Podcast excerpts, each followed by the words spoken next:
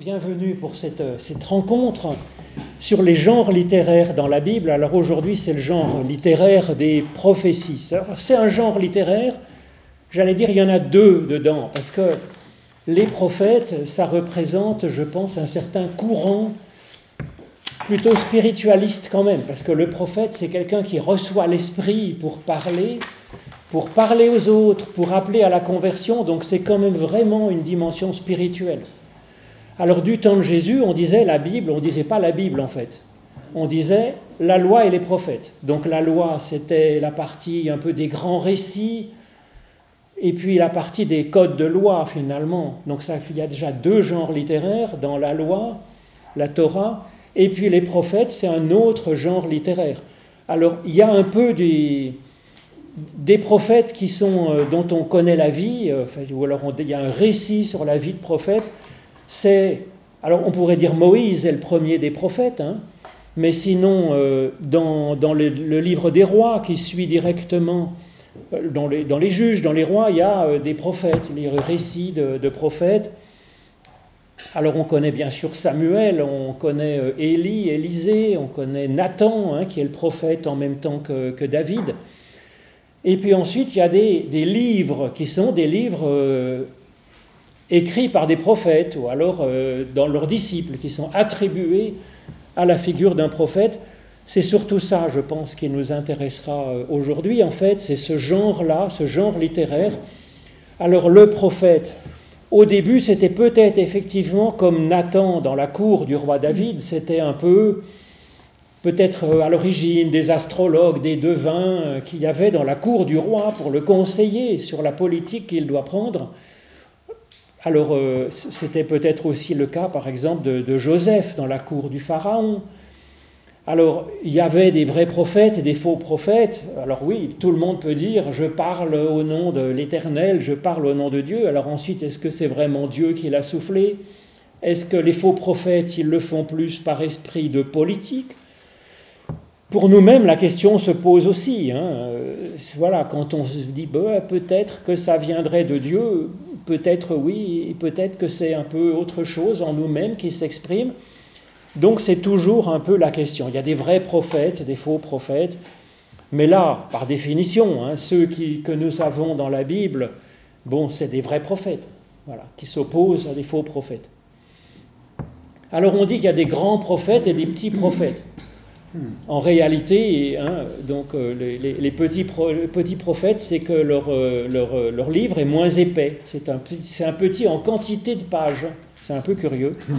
C'est comme les lettres de Paul, bizarrement, ils ne les ont pas classées par ordre de chronologie, ils les ont classées par ordre de taille. Alors, c'est étrange un peu, on n'aurait pas eu cette idée, mais en fait, voilà, c'est comme ça. Donc, les grands prophètes, ils sont épais, et les petits prophètes, ils sont fins. Alors ensuite, dans les grands prophètes, il y en a qui sont épais parce que euh, ça a été écrit sur des siècles. On le sait par exemple sur Ésaïe, il y a eu sans doute un prophète Ésaïe, peut-être au, je sais pas, 8e siècle avant Jésus-Christ.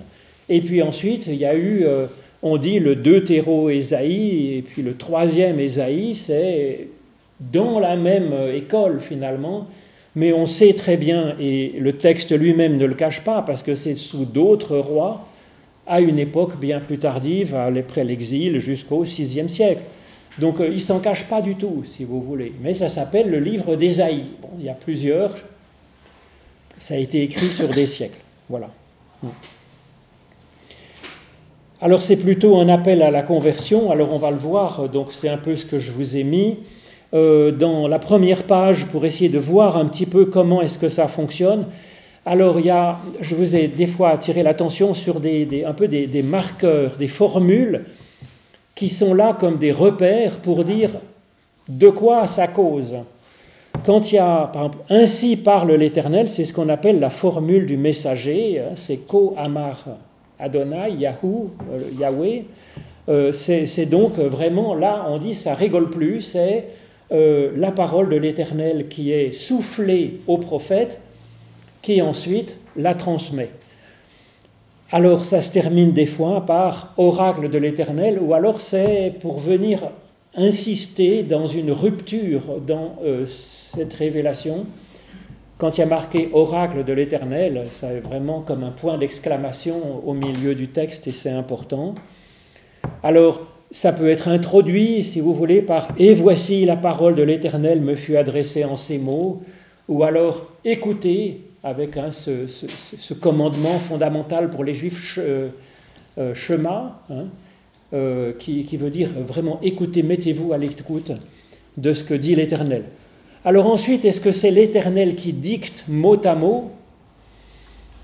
Sans doute non. Il y a pas mal de passages, par exemple dans Ézéchiel, où il est marqué, voilà, prends ce rouleau, ce rouleau du livre, c'est écrit, mange-le, et puis ensuite parle. Donc vous voyez, c'est l'idée quand même qu'il faut euh, faire intérieur à soi-même ce que l'Éternel nous souffle, le digérer, et ensuite, notre parole, ben, en fait, c'est la parole, euh, euh, c'est la parole, c'est la parole du prophète. Vous voyez ce que je veux dire C'est pas dicté mot à mot. Et ça, je pense que nous le savons tous. L'Éternel ne nous tend en général pas une table d'or écrite avec son doigt, euh, où assez rarement euh, il y a un ange qui vient, qui rentre par la fenêtre avec ses trois paires d'ailes et puis qui vous dit ce qu'on doit dire. C'est une figure littéraire, c'est une façon de parler, mais dans l'hébreu, la parole et l'acte, c'est un peu la même chose, c'est un peu la même, euh, la, même, le même mot veut dire, la parole veut dire l'acte, l'acte de, de faire, l'acte de créer, par exemple. Donc, quand on dit la parole de l'Éternel me fut adressée, on pourrait dire euh, que c'est un acte qui met, qui réalise quelque chose dans la conscience d'une personne, qui ensuite va témoigner de ce qu'elle a reçu, de ce qu'elle a vécu. D'ailleurs, souvent, la parole de l'Éternel, comme par exemple le début de l'Évangile selon Jean, la parole, elle est lumière. Et donc c'est une mise en lumière, c'est-à-dire que c'est une parole qui nous donne de voir clair. Et ensuite, on voit clair. Donc on dit oui, là, il y a deux livres sur cette table, c'est pas l'Éternel qui me l'a dit. Il m'a ouvert les yeux, je vois qu'il y a deux livres, et donc je dis qu'il y a deux livres, et c'est la vérité, si vous voulez.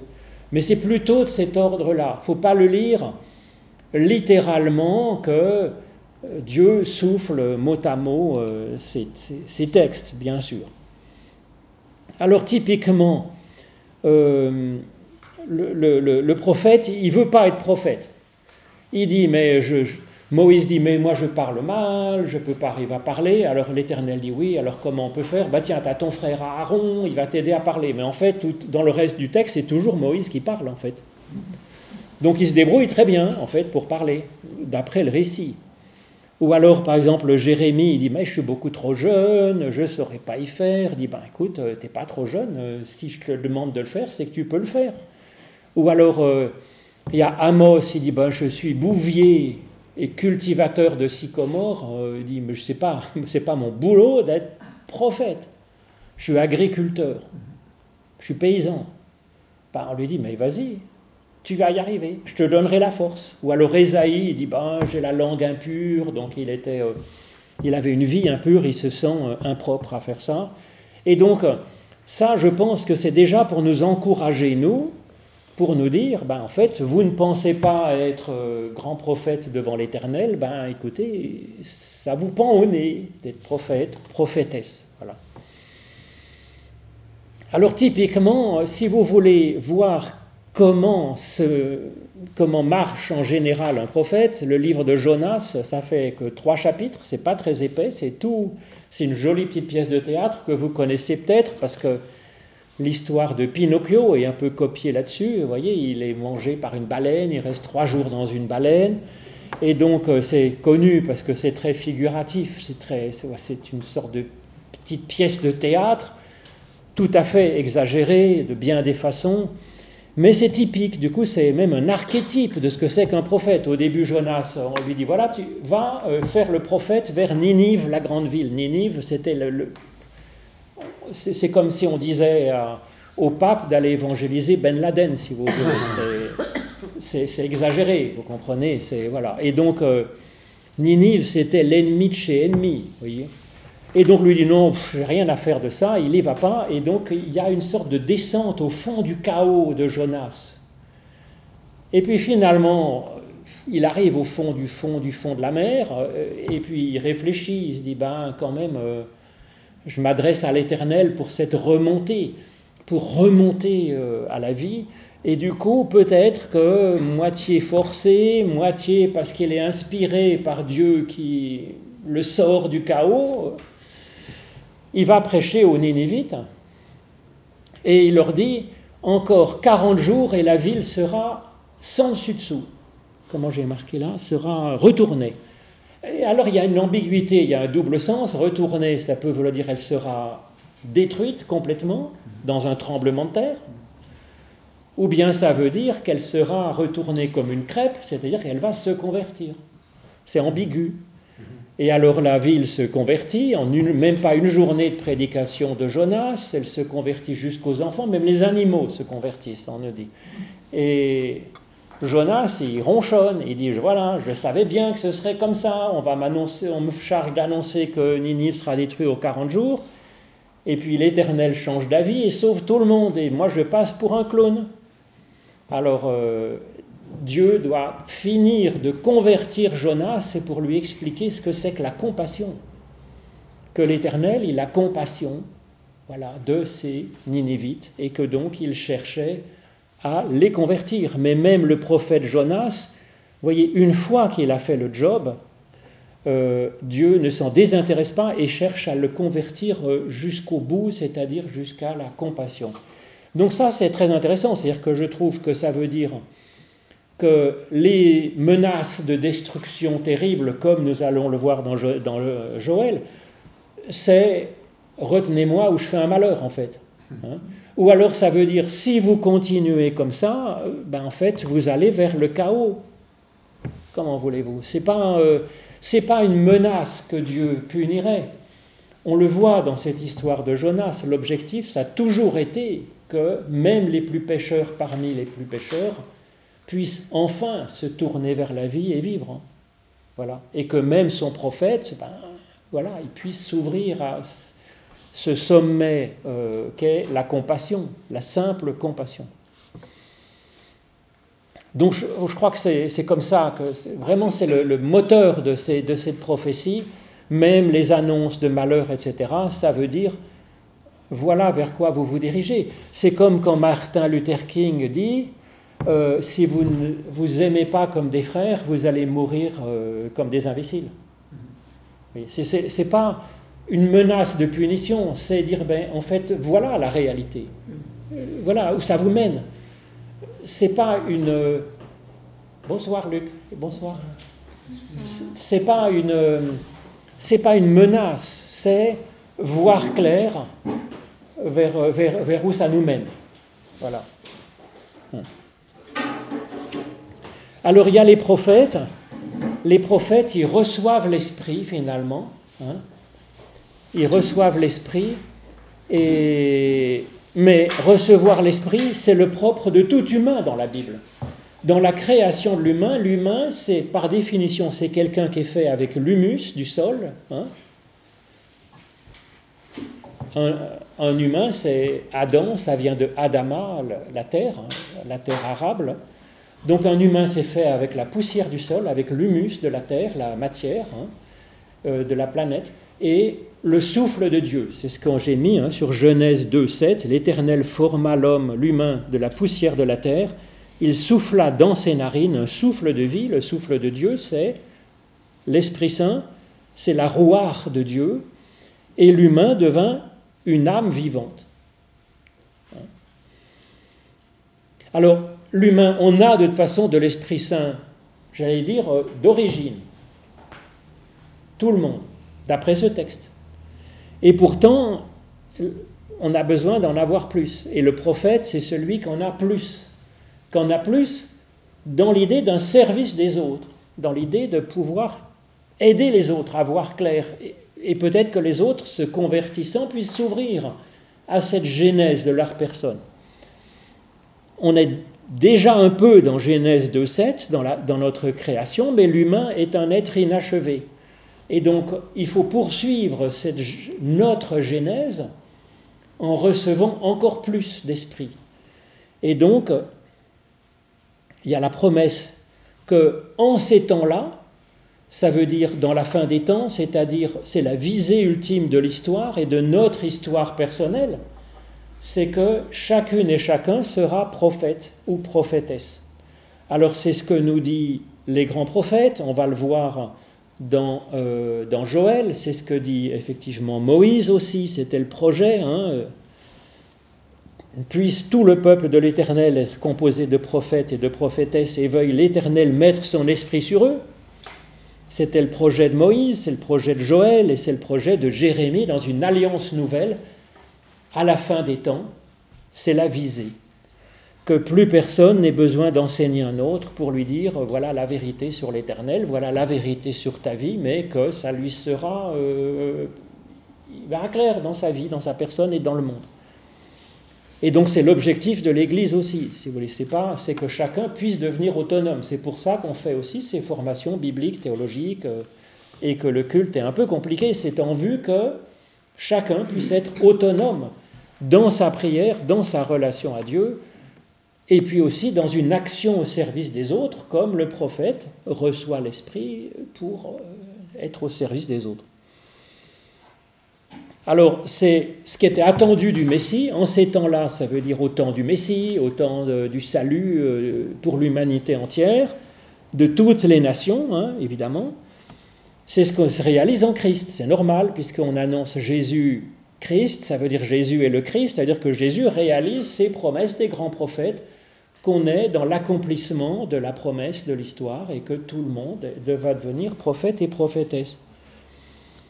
Donc Jésus, c'est pas simplement le grand prophète, c'est celui qui réalise cette promesse que chacun peut et digne à la vocation d'être prophète ou prophétesse. Et donc Jésus promet le paraclet, c'est-à-dire celui qui donne la force, qui donne la consolation. On va voir le terme de consolation dans Joël tout à l'heure. Euh, c'est ça aussi. Hein. et l'Esprit Saint, que le Père enverra en mon nom et vous enseignera toutes choses, Jean 14, 26, et dans le livre des actes des apôtres, se réalise littéralement ce que promet Joël, c'est pour ça que j'ai choisi Joël en particulier, qu'effectivement il y a des langues de feu. Vous voyez, mais quand on dit langue de feu, c'est assez clair, c'est des langues, ça parle, mais en même temps c'est des langues de feu, ça éclaire. Ça éclaire. Ça éclaire pour qu'on voit clair avec nos yeux. Et en même temps, le feu, c'est un agent de purification, c'est-à-dire que ça nous permet de voir clair, mais en même temps, ça purifie en nous, comme la parole prophétique, si vous voulez, euh, vient nettoyer ce qui était méchant en nous pour que le meilleur puisse euh, surnager. Alors entre les deux, entre la promesse de Genèse 2.7 et puis ce que le Christ réalise en chacune et en chacun de nous, on est dans cet entre-deux, où on n'est pas tout à fait fini, mais où ça commence déjà. Et à mon avis, c'est ce que dit cette première béatitude de Jésus, c'est quand il ouvre les mots dans ce qu'on appelle le sermon sur la montagne, dans l'évangile selon Matthieu, Matthieu 5, 3, la dernière ligne de la page 1 que je vous ai préparée. Jésus dit Heureux les pauvres en esprit, car le royaume des cieux est à eux. C'est un résumé complet du programme de Jésus. Heureux les pauvres en esprit, celui qui est pauvre, c'est celui qui a un petit peu quand même, c'est pas celui qui est démuni complètement, donc celui qui se dit j'ai un peu d'esprit déjà, mais il se sent pauvre en esprit, donc il s'ouvre vers Dieu, il mendie à Dieu dans la prière pour avoir plus encore d'esprit et pouvoir être ainsi, euh, euh, je dirais, euh, poursuivre notre propre genèse la main dans la main avec Dieu. Et quand on est dans cette disposition-là, à la fois de remarquer que nous avons déjà de l'esprit, donc capable d'aimer, capable de servir, capable d'apporter quelque chose au monde, et en même temps qui en voulons plus, on est dans une juste articulation, si vous voulez, entre ce que nous sommes, notre vocation dans le monde et Dieu, et ça, c'est être au présent hein, dans le royaume de Dieu, donc est le royaume des cieux, est à eux dans le présent.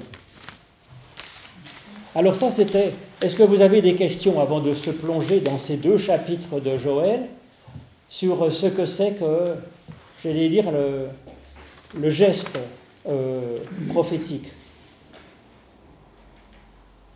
Ça va à peu près?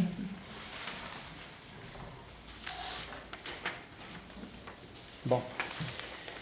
Alors j'ai choisi ce passage de, Joël, donc euh, les chapitres 2 et, 3, parce que on a euh, finalement dans la première partie, hein, du verset 1 au verset 12, on a l'annonce du Retenez-moi ou je fais un malheur.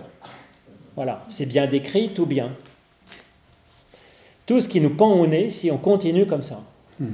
Et puis il y a au verset 12, vous voyez, ça dépasse un peu, mais maintenant. Alors quand il y a maintenant dans la Bible, ça veut dire, hein, c'est écrit en encre, en encre clignotante rouge, euh, maintenant, bah, ça veut dire Dieu intervient change le cours de l'histoire et on entre dans le salut. Alors là, il y a un oracle de l'Éternel, justement, hein, qui vient marquer, euh, voilà, après le maintenant, il dit, bon, écoutez, maintenant, euh, voilà, et, c'est du sérieux, c'est, du, c'est l'histoire qui bascule, finalement. Hein. Et donc on entre dans la suite, donc dans un appel à la, à la conversion, au changement, hein, et puis un appel euh, à être entré dans cette démarche, des promesses de, voilà, euh, de tout ce qui sera beau, bon et bien, quand, dans, ce, dans ce programme de salut. Hein, et, puis, il y a ce programme ultime qui est au début du chapitre 3, qui effectivement est le passage qui est connu parce qu'il est cité dans les actes des apôtres comme se réalisant, c'est le don de l'Esprit, l'Éternel promet son Esprit sur toute chair. Hein, toute chair. Euh, alors là, effectivement, c'est un peu une référence à Genèse, parce que la chair, c'est la partie viande, hein, vous voyez, c'est vraiment, c'est le terme de viande, même pour les animaux comme pour les humains, mais c'est sur la chair que va être donné l'esprit, vous voyez. Et il y a une promesse de Genèse de l'humanité et de chaque humain. Vos fils et vos filles prophétiseront, vos anciens auront des révélations et vos jeunes auront des visions. Donc euh, on va lire peut-être... Euh, euh, bon, je vais vous lire d'abord les, les onze premiers versets. Hein, c'est, ce, retenez-moi où je fais un malheur. Alors, moi, je trouve c'est toujours rigolo parce que c'est très imagé, si vous voulez. Hein, c'est absolument terrible. Alors, évidemment, si on lit que ça, on peut s'amuser à faire peur aux gens. Hein, vous voyez, oui, évidemment, on leur dit voilà. Et puis, alors, euh, il y a tous les. Moi, j'appelle ça des. Je dirais que c'est des faux prophètes. Hein. dit voilà, exactement, ça se produit maintenant. Il y a des tremblements de terre, des grès, des, des, des des guerres, et puis il y a des épidémies, donc voilà, on est à ce moment-là, donc c'est la fin du monde qui arrive. Alors maintenant, euh, repentez-vous, puis entre parenthèses, venez tous les dimanches au culte, donnez bien de l'argent, et écoutez surtout la parole du pasteur, sinon bah, c'est ça qui va vous arriver. Voilà, ça vous pend au nez. Et à mon avis, c'est, c'est une, une mauvaise euh, lecture, parce que c'est comme, comme Jonas, euh, en fait, ça nous est dit pour qu'on entre dans une collaboration avec Dieu pour que euh, on poursuive notre genèse. Mais alors, bien sûr, Dieu a besoin de... Ça aide Dieu que nous entrions dans une collaboration avec lui, pour, parce qu'il ne peut pas nous créer, il peut pas nous forcer à aimer de force. Ça ne marche pas comme ça. Donc il faut qu'on... Voilà, ça marche mieux quand on entre dans une collaboration avec Dieu, c'est ça que disent ces textes. Hein. Et puis que quand on fait n'importe quoi, ça fait de la souffrance et de la mort autour de nous, c'est ça que disent ces textes. Hein. Mais ce n'est pas du tout une menace ou un chantage. Globalement, je dirais, le prophétisme, il est quand même tendu vers un salut, vers, euh, vers la, voilà, sur un Dieu qui, qui, est bon et qui veut le salut de tout humain, même euh, les Ninivites. Hein. Et ça, vers un salut universel. Voilà. Hein. Alors, parole de l'Éternel qui fut adressée à Joël, c'est en fait euh, le tout début du livre de Joël. Je vous l'ai mis là pour rappeler, hein, mais c'est, en fait c'est 1-1 ça. Euh, sonner du corps. Alors le corps, c'est le chauffard. Le chauffard, euh, c'est ces sortes de cornes de bélier ou de grands coudous hein, pour, qui étaient percés au bout. Et, ça fait un son comme une trompette, mais une trompette un peu grave, un peu. Et, c'était le chauffard, c'était pour rappeler la voix de l'Éternel. Hein. la voix de l'Éternel, elle résonne comme ce chant du chauffard. Alors j'aurais pu vous l'apporter parce que j'en ai un en fait de chauffard. C'est une grande corne de coudou comme ça en fait. Et, mais je ne sais pas sonner dedans. Il faudrait être un trompettiste, vous voyez, pour le faire. Mais ça sonne un, un sorte de son euh, un peu lugubre, hein, si je puis dire, euh, et, qui s'entend quand même loin. Hein. voilà. Donc sonner du corps du chauffard en Sion. Sion, c'était la montagne euh, du, du temple. Hein. c'est symboliquement, c'est le lieu où Dieu est présent, plus présent qu'ailleurs, mais c'est symbolique. Lancer la clameur sur ma montagne sainte, donc c'est ça. Alors ensuite, les Juifs ont découvert, hein, si vous voulez, que hmm, quand ils ont été en exil, ils ont découvert qu'en fait, le lieu de Sion et de la montagne sainte, ce n'était pas un lieu géographique dans le cœur de Jérusalem, c'était sous les pieds de la personne qui prie l'Éternel. Hein, c'est un lieu, c'est un, lieu type. C'est le lieu où l'Éternel est présent, où on est en relation avec l'Éternel. Donc euh, c'est le lieu de la prière, en fait, si vous voulez, hein, de l'élévation. Que tous les habitants du pays frémissent, car le jour de l'Éternel vient, car il est proche. Alors le jour de l'Éternel, on va le voir, c'est le jour du jugement dernier, c'est le jour, du, hein, le jour où on passe au crible. Euh, la création. Oui. Euh, le, jour est proche, jour de ténèbres et d'obscurité, jour de nuées et de brouillard. Il vient comme l'aurore déployée sur les montagnes, un peuple nombreux et puissant, tel qu'il n'y en a jamais eu, et qu'il n'y en aura jamais après lui dans les années de génération en génération. Devant lui est un feu dévorant et derrière lui une flamme brûlante. Le pays était devant lui comme un jardin d'Éden, et derrière lui ce n'est plus qu'un désert affreux. Rien ne lui échappe. Leur aspect est comme des chevaux, ils courent comme des cavaliers. Ils font comme un bruit de chars qui bondissent sur les sommets des montagnes, comme un bruit de flammes de feu qui dévorent la paille. Comme un peuple puissant rangé en bataille devant eux, les peuples tremblent, tous les visages pâlissent, ils courent comme des héros, comme des gens de guerre, ils escaladent une muraille, comme un seul homme, ils vont sans quitter leur chemin.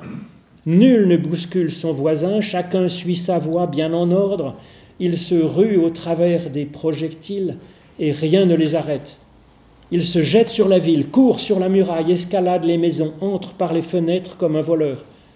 Devant eux la terre frémit, le ciel est ébranlé, le soleil et la lune s'obscurcissent, les étoiles perdent leur éclat, l'Éternel donne de la voix devant son armée, car son camp est immense, et puissant celui qui fait sa parole, car le jour de l'Éternel est grand, très redoutable, qui le contiendra?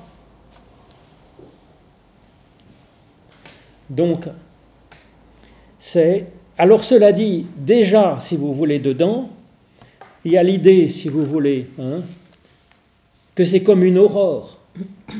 Donc là, il y a déjà une ambiguïté. C'est à la fois ténèbres, mais une aurore. Déjà point, si vous voulez, dans cette histoire, comme l'annonce d'un salut qui arrive, si vous voulez. Hein. Ce jour de l'éternel, ça vient comme des ténèbres euh, à la porte de l'aurore. Donc déjà, on nous dit, éveillez-vous, c'est terrible, mais il y a de l'espoir. Alors on voit de l'espoir aussi dans le fait qu'il y a marqué l'éternel. L'éternel, il n'y a pas marqué, si c'était marqué Dieu, Elohim, le grand Dieu puissant et fort, là on pourrait se méfier. Mais l'éternel, c'est celui qui est source d'être, par définition. Yahvé, c'est celui qui est source d'être. Source donc de pardon, source d'évolution euh, positive même pour les, mauvais, justement pour les mauvais. C'est celui du buisson ardent qui amène à sauver le peuple hébreu, de l'extraire de son, euh, de son désastre.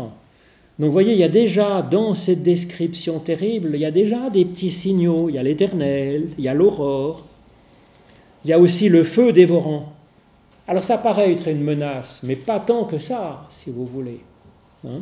Pas tant que ça, parce que le feu, euh, c'est, ça évoque une purification. Ça évoque pas une destruction, en fait, dans ce contexte. C'est comme ça qu'on fait l'or, c'est avec le feu qu'on fait l'or. On met du minerai, ça nous ressemble très terrestre, hein, mais en fait, avec le feu, ça devient de l'or. Et on élimine la scorie. Et là, hein, si j'ai marqué un, peu avec le petit psaume 1, vous voyez, entre crochets, une flamme de feu qui dévore la paille. Le psaume premier, il compare, il parle du juste et du méchant. Le méchant, c'est comme la paille et le juste comme le grain. Ben oui, mais le grain, il ne peut pas pousser sans la paille qui tient avec une tige et puis un peu les petites euh, machins qui tiennent les grains. Ça ne peut pas pousser autrement. Donc, la paille, ça représente la mauvaise partie de nous-mêmes. Mais même peut-être pas la mauvaise partie, c'est la partie temporaire, hein, nécessaire dans un sens. Sauf qu'il ne faut pas être que paille, il faut être paille et grain. Mais quelque part, quand on met ça comme la flamme de feu qui dévore la paille, on peut se demander, mais où est mon grain Si vous voulez, c'est ça qui est derrière.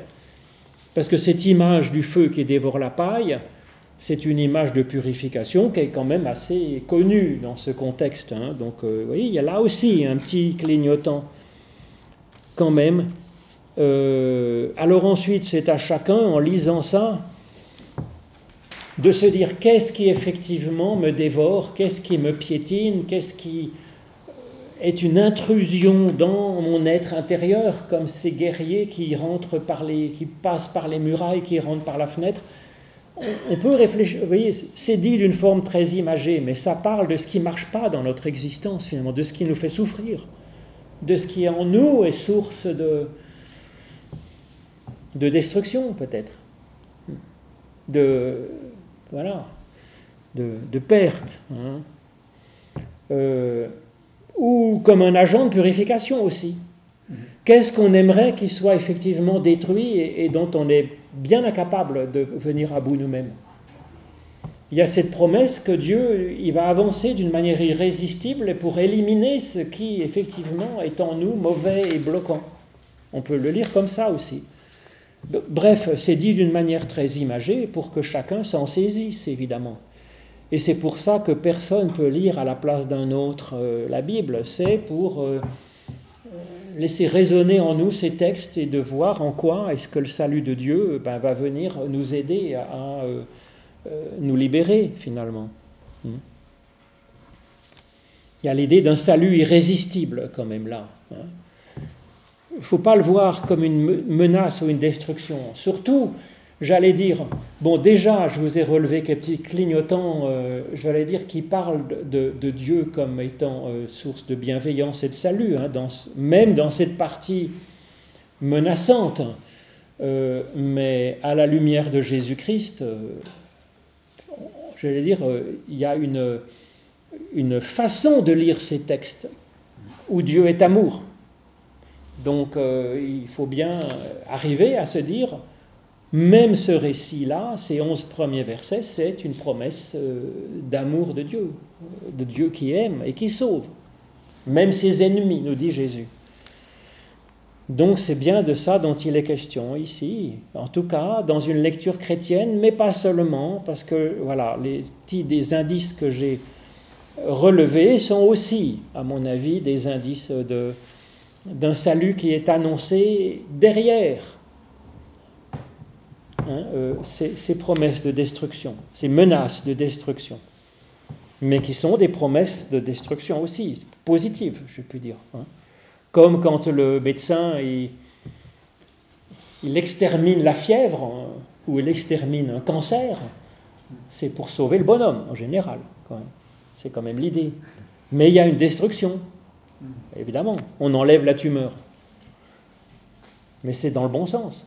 Donc c'est plutôt ça. On peut le lire du coup comme ça. Alors là, maintenant, hein, l'invitation à la conversion. Même maintenant. Donc on est au bout du bout du bout de l'extrémité du tout est fichu, voyez. Même maintenant, oracle de l'Éternel, revenez. Alors ça, c'est j'ai mis chouve la conversion, des fois c'est conversion ou repentance, mais en fait c'est l'idée de se tourner vers. Hein. C'est connu parce que les juifs, ils parlent de la teshuva, si vous avez des amis juifs, et donc euh, c'est ce travail sur soi pour euh, se recentrer sur l'essentiel et puis avant euh, se, réorienter vers ce qui est le plus, ce que le plus prometteur, hein, voilà, vers l'éternel en fait, vers la source. Hein. Donc revenez vers moi de tout votre cœur. Alors le cœur, c'est pas le sentiment dans la Bible, c'est plutôt le quand on met du cœur à l'ouvrage, ça ne veut pas dire qu'on y met du sentiment. Ça veut dire que vraiment on y va, on y va à fond. Là, le cœur, c'est le lieu de la décision. Donc en fait, c'est un mix, effectivement, au fond de nous-mêmes. C'est le, cœur de notre être qui, qui l'oriente. Hein.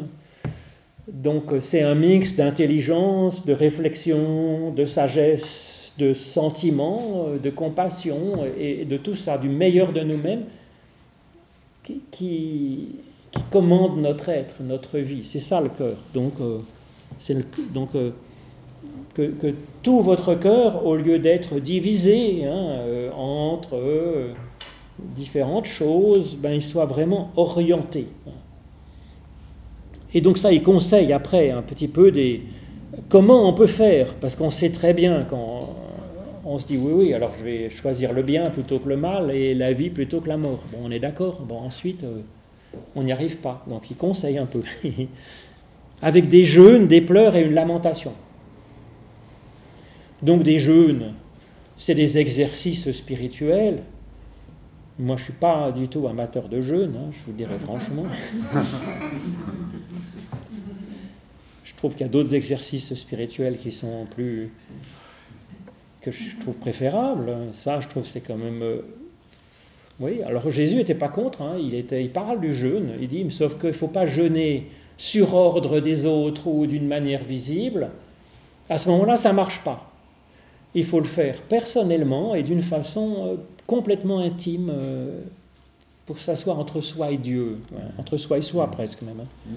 puisqu'il s'agit de se convertir. Il ne s'agit même pas de faire plaisir à Dieu. C'est pas ça qui est en cause là-dedans. Hein. C'est pas une, c'est pas une propitiation comme dans des cultes païens où on veut faire plaisir au Dieu pour qu'il vous envoie des bénédictions, comme on, comme on achète un fonctionnaire véreux en, en lui donnant un cadeau n'est pas la corruption de Dieu, c'est l'idée d'un travail sur soi. Vous voyez, je crois que c'est quand même important de le noter. Des pleurs et une lamentation. Il dit oui, mais enfin bon. Et ça, c'est la spécialité des prophètes. Il dit c'est pas la question de faire ça littéralement. Déchirez vos cœurs et non vos vêtements. Et retournez à l'éternel votre Dieu. Déchirer les vêtements, c'était en signe de deuil, de repentance, hein, voilà, d'avoir un mauvais comportement ou d'être insuffisant. Mais ça, souvent, les prophètes disent, mais ça, c'est une opposition donc à d'autres courants euh, de la Bible qui étaient plutôt des courants, des courants euh, qui étaient centrés sur le rite, par exemple, les sacrifices, les rites, les prières, la liturgie au temple. Donc ils disent souvent, il y a des grands prophètes, hein, on connaît Amos, on connaît, mais là aussi, il y a marqué, c'est pas la question de faire des sacrifices. Euh, il y a beaucoup de prophètes qui disent, mais vous rigolez, Dieu, vous croyez qu'il a besoin d'un mouton rôti ou même d'un bœuf rôti, mais si tout lui appartient, tout est dans sa main, s'il avait besoin d'un bœuf rôti, il rôti son bœuf, c'est à lui, je veux dire, euh, qu'est-ce que vous lui offrez? Et les gens rigolent, ils disent, mais c'est pas ça que je cherche, c'est le Dieu, il ne s'intéresse pas à des moutons rôtis, il s'intéresse à un cœur qui s'attendrit, qui fait le bien, la justice autour de lui. Et donc là, vous voyez, il y a de ça. Donc, il y a des exercices spirituels, mais la question, ce n'est pas l'exercice en soi. C'est un exercice, pour, c'est un exercice intérieur. Jésus est, voyez, de cette, de cette veine-là, quand il dit le Shabbat est fait pour l'humain et pas l'humain pour le Shabbat. Mm-hmm. on n'est pas fait pour la religion. La religion, c'est un exercice en vue de travailler sur nous-mêmes. C'est pas pour faire plaisir à Dieu, c'est pas euh, un but en soi la religion. C'est plutôt pour travailler notre relation à Dieu, finalement, notre relation à nous-mêmes, notre relation aux autres, notre qualité d'être. Voilà, déchirez vos cœurs et non vos vêtements et revenez à l'Éternel votre Dieu. Donc ça, l'Éternel votre Dieu, c'est une confession de foi fondamentale du judaïsme. Notre Dieu, c'est l'Éternel. Notre Dieu, c'est un Dieu de compassion, de pardon, un Dieu qui est source d'être, et c'est pas un Dieu qui attend des sacrifices, encore moins des sacrifices humains. Hmm. Car il fait grâce.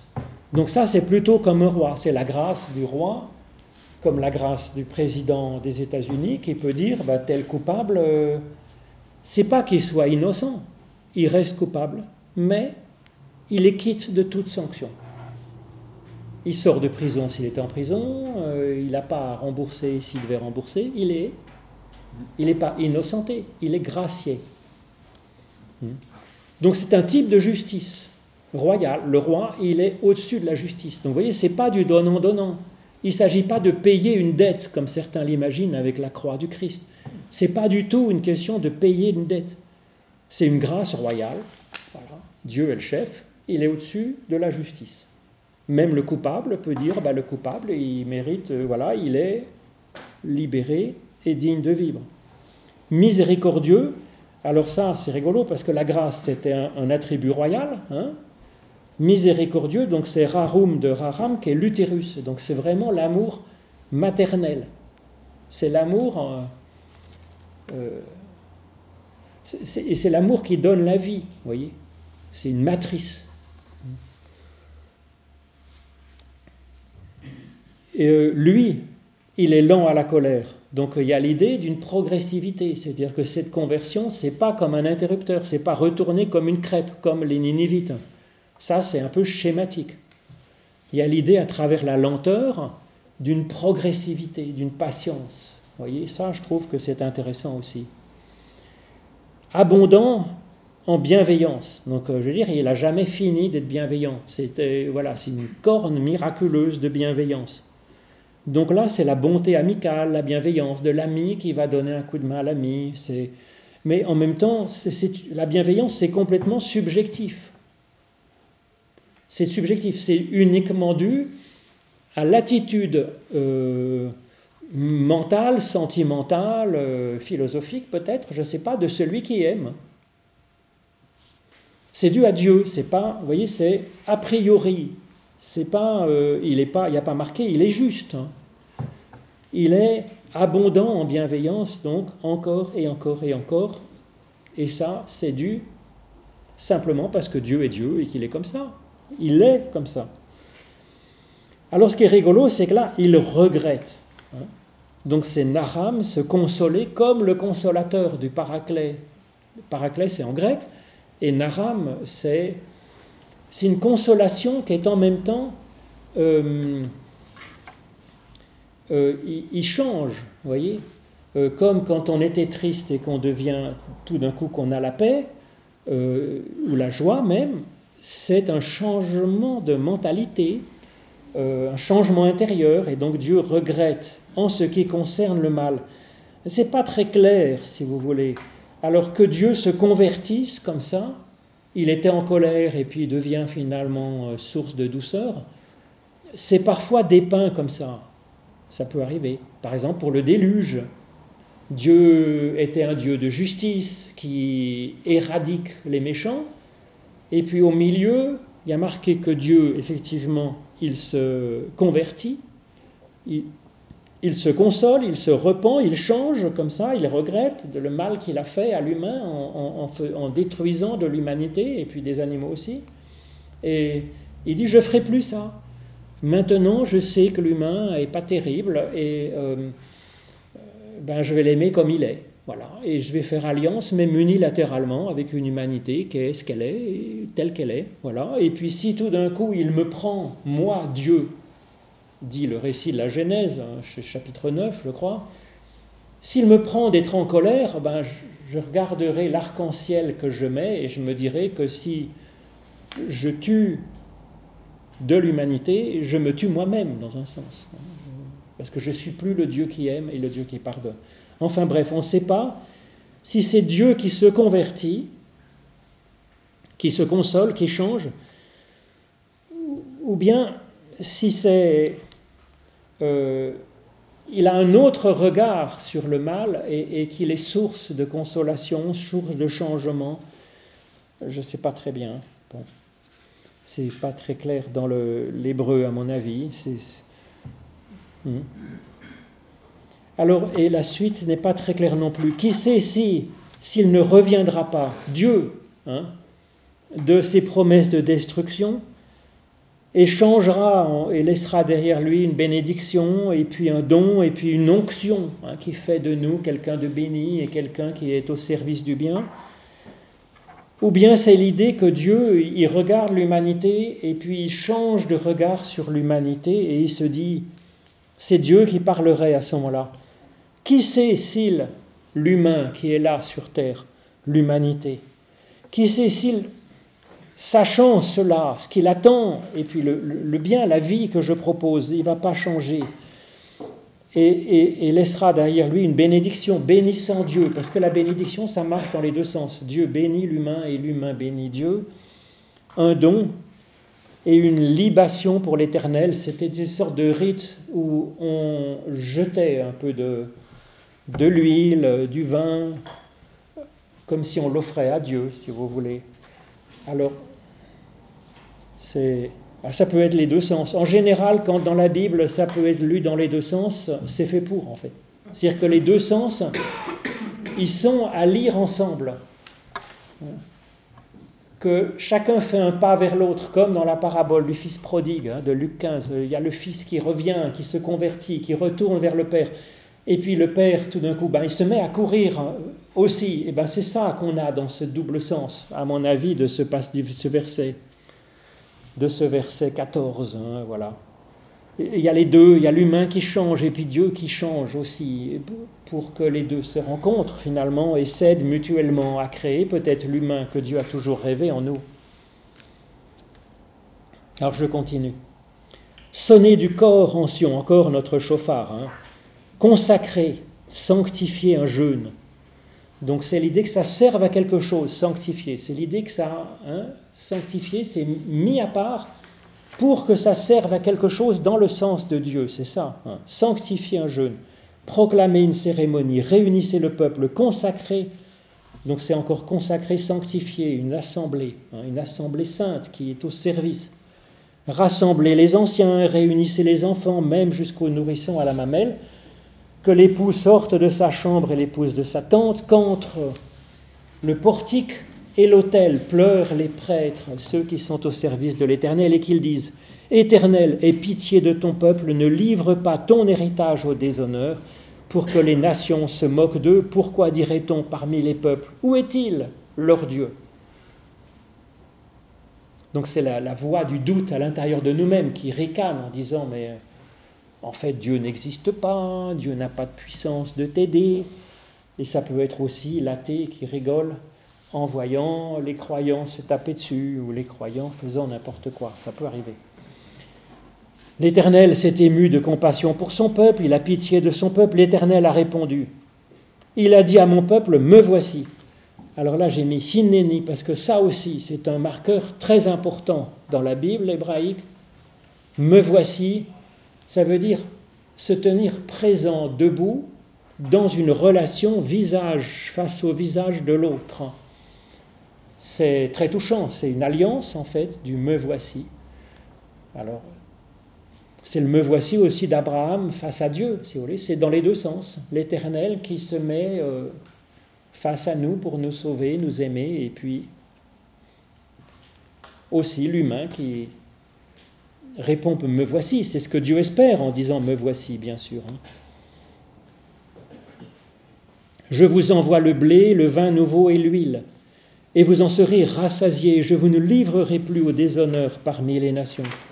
J'éloignerai de vous l'ennemi du nord, je le bannirai vers une terre aride et désolée, son avant-garde dans la mer orientale, son arrière-garde dans la mer occidentale, et son infection s'élèvera, et sa puanteur s'élèvera, car il a fait de grandes choses. Alors j'ai mis que s'élèvera, c'est Allah comme une prière, hein, ou comme la fumée de Holocauste. Holocauste, ça vient de Allah aussi au milieu, voyez. Donc la méchanceté, au lieu de la prière, voyez, ça fait élever euh, l'odeur de pourriture. C'est très figuratif, je trouve. C'est amusant. C'est une prière euh, nauséabonde. Voilà. Mais car il fait de grandes choses. Alors je sais pas qui, le méchant, l'Éternel, c'est pas clair, mais en tout cas l'Éternel va faire de grandes choses après aussi. Terre soit sans crainte. Voilà, il y a soit sans crainte. Il n'y a pas marqué parce que tu t'es repenti, parce que ceci, parce que là. Il y a marqué soit sans crainte, c'est euh, parce que l'Éternel est, grâce, euh, est tendresse maternelle, miséricorde, bonté, voilà car c'est l'Éternel qui a fait de grandes choses. Bêtes des champs, soyez sans crainte, car les pâturages du désert reverdissent. Donc le salut, c'est même pour la, terre entière, les, bêtes, vous voyez. Et la vigne. Ah oui, non, les arbres portent des fruits, ça c'est les...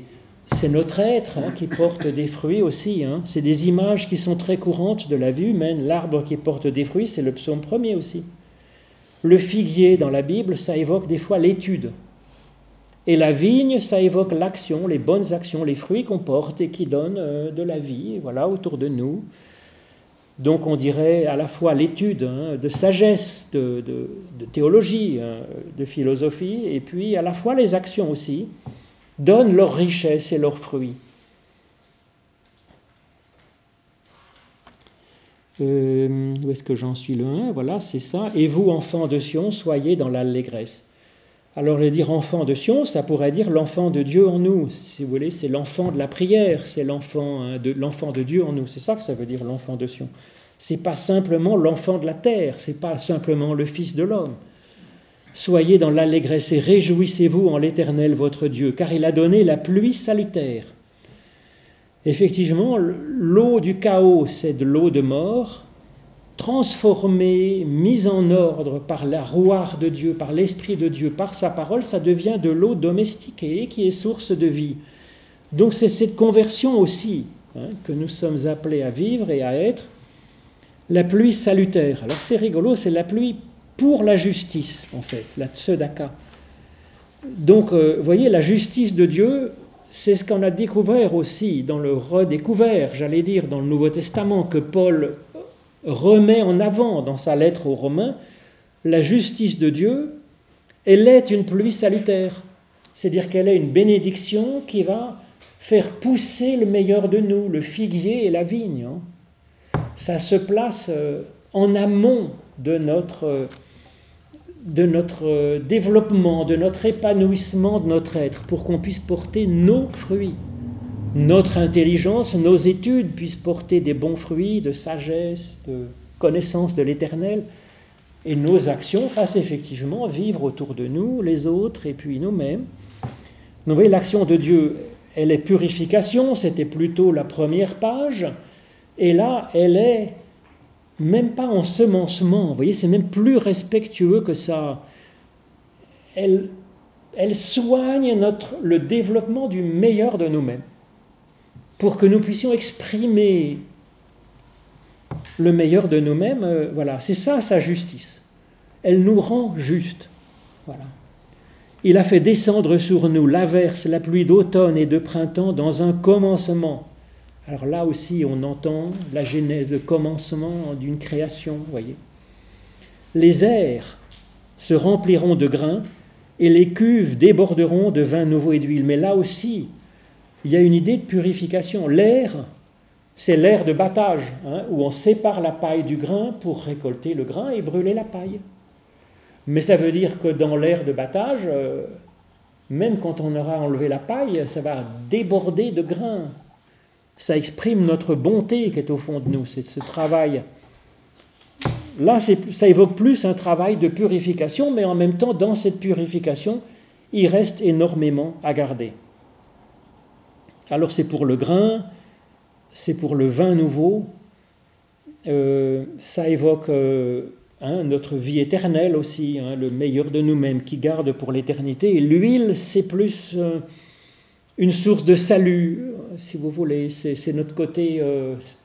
parce que le serviteur de l'éternel, il reçoit l'onction d'huile, Et il, devient producteur d'huile, il devient olivier dans un sens, c'est-à-dire capable d'être source de service pour, Dieu, hein, de faire du bien autour, d'être source de bénédiction. Donc c'est un peu ça qui est derrière euh, cette bénédiction de, l'air, des cuves euh, et des cuves. Je compenserai pour vous les années qu'ont dévoré la sauterelle, le grillon, le criquet et la chenille, que ma grande armée voilà, avait détruit, la grande armée que j'avais. Donc ça, c'est un rappel de la première page. Hein, pour ceux qui avaient oublié euh, la menace, il y a une petite, petite piqûre de, de rappel. Hein. On ne sait jamais. Vous mangerez à en être rassasiés, et vous célébrerez le nom de l'Éternel, votre Dieu, qui a agi avec vous pour faire des prodiges. Ça, je trouve ça sympa. Vous voyez, donc le, culte rendu à Dieu, c'est pas pour convaincre Dieu de nous bénir et de nous aimer, c'est un culte de louange et d'action de grâce. Après avoir vécu la bénédiction de Dieu. C'est, vous voyez, c'est un, ça, c'est une révolution copernicienne, une révolution, un changement, une conversion à 180 degrés. Dieu bénit d'abord, avec peine, parce qu'on a du mal à saisir euh, ce qu'il nous apporte, mais quand même, il y travaille dans une purification, dans une bénédiction, et puis ensuite on rend grâce. Le culte vient après. Euh, là, il n'y a pas de menace, donc dans ce rendez un culte à l'éternel et je vous bénirai. Non. Il bénit d'abord et nous on rend un culte après. Hein, qui agit avec vous pour faire des prodiges, main dans la main. Voilà et mon peuple ne sera plus jamais dans la honte, et vous reconnaîtrez que moi, je suis au milieu d'Israël, moi l'Éternel, votre Dieu, il n'y en a pas d'autre, et mon peuple ne sera plus jamais dans la honte. Après cela, je répandrai mon esprit. Donc c'est la rouard, le souffle de Dieu. Sur toute chair, vos fils et vos filles prophétiseront, vos anciens auront des révélations, vos jeunes des visions. Et c'est aussi sur les serviteurs et les servantes en ce jour-là que je répandrai mon esprit. Donc il n'y a pas de classe sociale ou de, voilà, les grands théologiens. Euh, tous prophètes, à leur façon, à leur niveau, euh, là où ils sont, aux personnes qui leur sont confiées. Je donnerai des prodiges dans le ciel et sur la terre, du sang, du feu, des colonnes de fumée. Ça, c'est des références hein, à l'Exode. Hein. les, euh, le, sang et le feu, etc., les colonnes de fumée, c'est référence à cette, libération hors de l'esclavage, donc de notre, de notre péché, on pourrait dire, de notre, de notre manque de développement, je ne sais pas moi, pour être conduit euh, comme Moïse. Ça fait de nous tous des Moïse et des Moïsettes, si vous voulez, dans ce texte. Le soleil se changera en ténèbres et la lune en sang avant l'arrivée du jour de l'Éternel grand et redoutable. Et voici, donc ça c'est encore le et voici, vaillehi, c'est comme maintenant, c'est quand il y a et voici, c'est très important aussi, c'est hein, ça appuie sur la table. Tout ce qui, tout ce qui en chacun, vous voyez, c'est là qu'il y a aussi un point important, je crois, qu'évoquaient ces purifications de l'air et du pressoir on est tous à la fois le méchant et le juste dans cette affaire. Donc, et voici ce qui en chacun, c'est pas simplement les justes qui invoquent l'Éternel, c'est ce qui en chacun est connecté sur cette source de la vie, échappera, car sur la montagne de Sion et à Jérusalem il y aura des rescapés, comme l'a dit l'Éternel, parmi les survivants, il y aura ceux que l'Éternel appelle.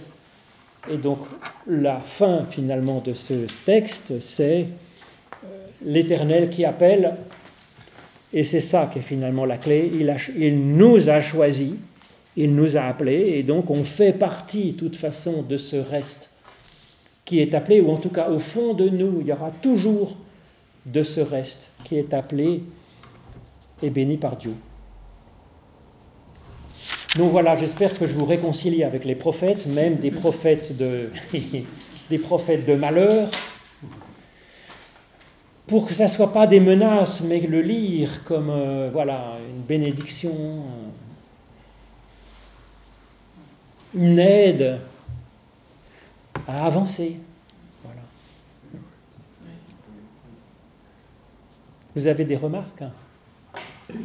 Oui? Ce qu'on peut considérer qu'il y a encore des prophètes maintenant? Nous tous. Hein. Et c'est là que je me méfie que si quelqu'un vous dit Moi je suis prophète et je vais vous dire la vérité, il faut se méfier. Voilà. Il faut se méfier parce que voilà, le projet c'est que plus personne n'enseignera son prochain. Alors, il y a des gens qui peuvent vous dire, euh, vous poser des questions. Quand même, on est appelé à être prophètes les uns pour les autres, donc euh, on peut s'éclairer des fois euh, mutuellement, mais déjà on a du mal à voir clair pour soi-même, voir clair pour les autres, c'est un peu se méfier. Moi, je dirais qu'il. Oui, tout le monde est prophète ou prophétesse à son niveau, à sa façon. Donc il y a des gens qui peuvent nous dire quelque chose et, que ça fasse effet de parole de Dieu pour nous. C'est possible. Oui. Dieu peut parler, peut nous parler à travers de quelqu'un d'autre. Mais je dirais personne n'est plus prophète que quelqu'un d'autre. On a des vocations différentes. La question, c'est de découvrir le périmètre peut-être de notre vocation. C'est peut-être ça. Je voulais vous demander la, la teshuva, hmm. pour se tourner vers l'essentiel, donc de, de soi-même, en vue de du pardon? Ben, le pardon, il est donné d'avance, en fait, je pense. Oui. C'est la bienveillance, le, hein, c'est la bienveillance, la miséricorde, la grâce, tout ça, c'est donné d'avance. Mhm. C'est plutôt en vue d'avoir cette, euh, de, de, faire ces prodiges avec l'éternel, hein, c'est-à-dire de, de, s'ouvrir à cette genèse de notre être C'est ça la question, je crois. Vous voyez ce que je veux dire? C'est laisser, c'est faciliter le travail de Dieu, de l'Esprit à l'intérieur de nous. C'est ça qui aide Dieu à le faire. Parce qu'il a du mal. Euh, bon, il ne nous parle pas que par la tête, si vous voulez.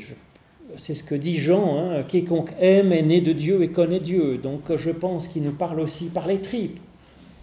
La teshuva dont vous parliez, c'est un exercice à faire alors la teshuva, je dirais que fondamentalement, c'est répondre inéni, euh, me voici à Dieu, qui déjà nous aime et est devant nous, nous a dit me voici. Mais nous, on est sourds à ça, et puis on est en train de regarder les papillons qui volent.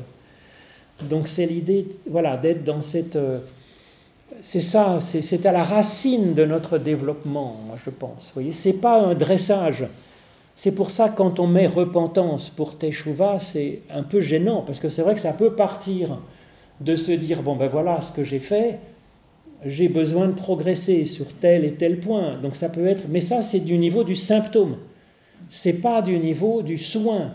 Le soin c'est plus profond que le symptôme. C'est pourquoi je me suis comporté comme ça? J'avais peur, euh, j'avais, je me sentais mal, je me sens pas reconnu, euh, j'ai pas réfléchi. C'est quoi le problème fondamentalement?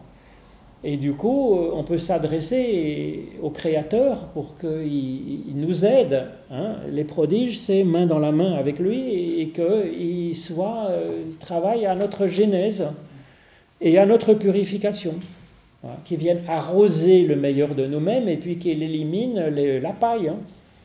Ça peut aider. Hmm. Oui Vous avez choisi ce texte parce qu'il est court et qu'il rassemble un petit peu tout ce que disent les prophètes. Vous nous demandez de lire les prophètes avec ce regard-là. Ah ben, si vous avez envie de lire les prophètes, je pense que ça aide, oui. De se mettre à la place de... Euh, des prophètes, euh, voilà, c'est ça. Et puis, euh, de ne pas avoir peur des destructions, de les lire, euh, des, annonces de destruction, les lire comme un, une façon aussi de nous faire réfléchir à ce qui ne va pas, mais pas comme une menace, vous voyez, ni de la fin des temps, ni, de, ni que Dieu va nous écrabouiller comme un moustique, vous voyez. De le lire comme une...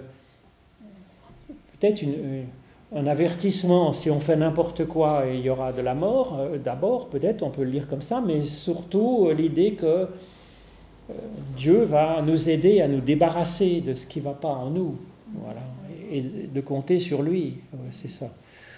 Alors ensuite, c'est vrai qu'il faut quand même ne pas oublier les promesses de, de salut non plus, ça peut aider à motiver.